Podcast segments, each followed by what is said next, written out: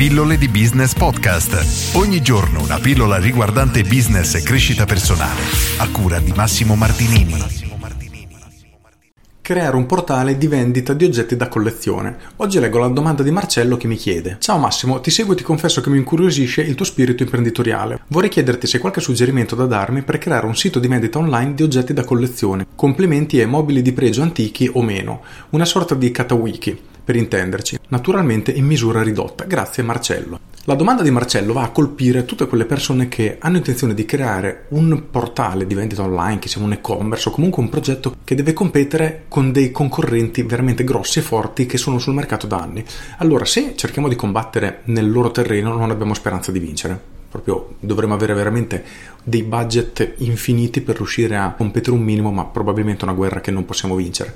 Quindi come si fa a competere con questi colossi? Bisogna restringere sempre di più il campo e creare una sottocategoria di quello che loro fanno, quindi diventare più bravi, tra virgolette, nel caso di un e-commerce o di un sito di aste, se non ho capito male quello che chiede Marcello, specializzarsi in una nicchia veramente ristretta, in modo da riuscire a offrire una domanda e un'offerta molto sostanziosi per una nicchia molto specifica. Nel caso di Marcello, ad esempio, potrebbero essere, non so, i mobili antichi, quindi fai un portale che tratta solo mobili antichi. Ora non so se esiste già un concorrente in quel campo, ma la logica è sempre la stessa. La parte difficile in ogni caso sarà riuscire a raggiungere la massa critica, ovvero avere persone che sono disposte a perdere tempo per inserire annunci all'interno del tuo portale e dei potenziali acquirenti che visiteranno il suo sito perché al suo interno ci sono appunto dei prodotti di loro interesse. All'inizio sarà dura perché chiediti, io sono un venditore di mobili, perché dovrei perdere tempo a inserire il mio prodotto nel tuo portale se non una visita? Al contrario, io sono un potenziale acquirente, perché dovrei venire nel tuo portale a visitarlo se non c'è nulla al suo interno?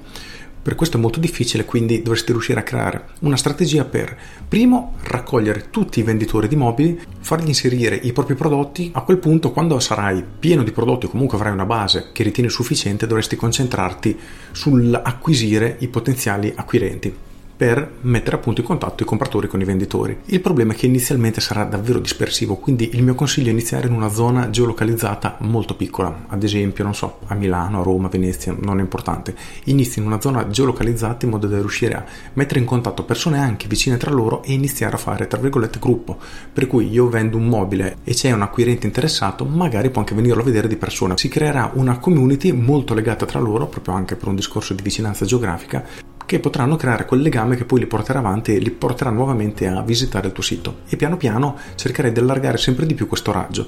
Iniziare a vendere in tutta Italia subito di punto in bianco, a mio avviso, sarà estremamente dura e in ogni caso ti servirà del gran budget perché prima dovrai raccogliere tutti i venditori e poi iniziare a spingere per trovare i compratori e i venditori all'inizio ovviamente dovrai farli inserire gratuitamente per cui non riesci neanche a fare cassetto ad avere cassa da investire per cercare gli acquirenti quindi è un progetto che può avere senso, sì, devi studiare bene un po' tutti i numeri e dovresti riuscire a capire quanto ti serve da investire per riuscire a raggiungere questa massa critica.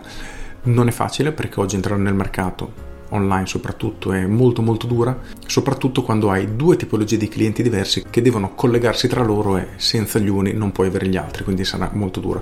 Questo è il mio consiglio che si applica ovviamente a qualunque tipo di business. Con questo è tutto, io sono Massimo Martinini e ci sentiamo domani. Ciao!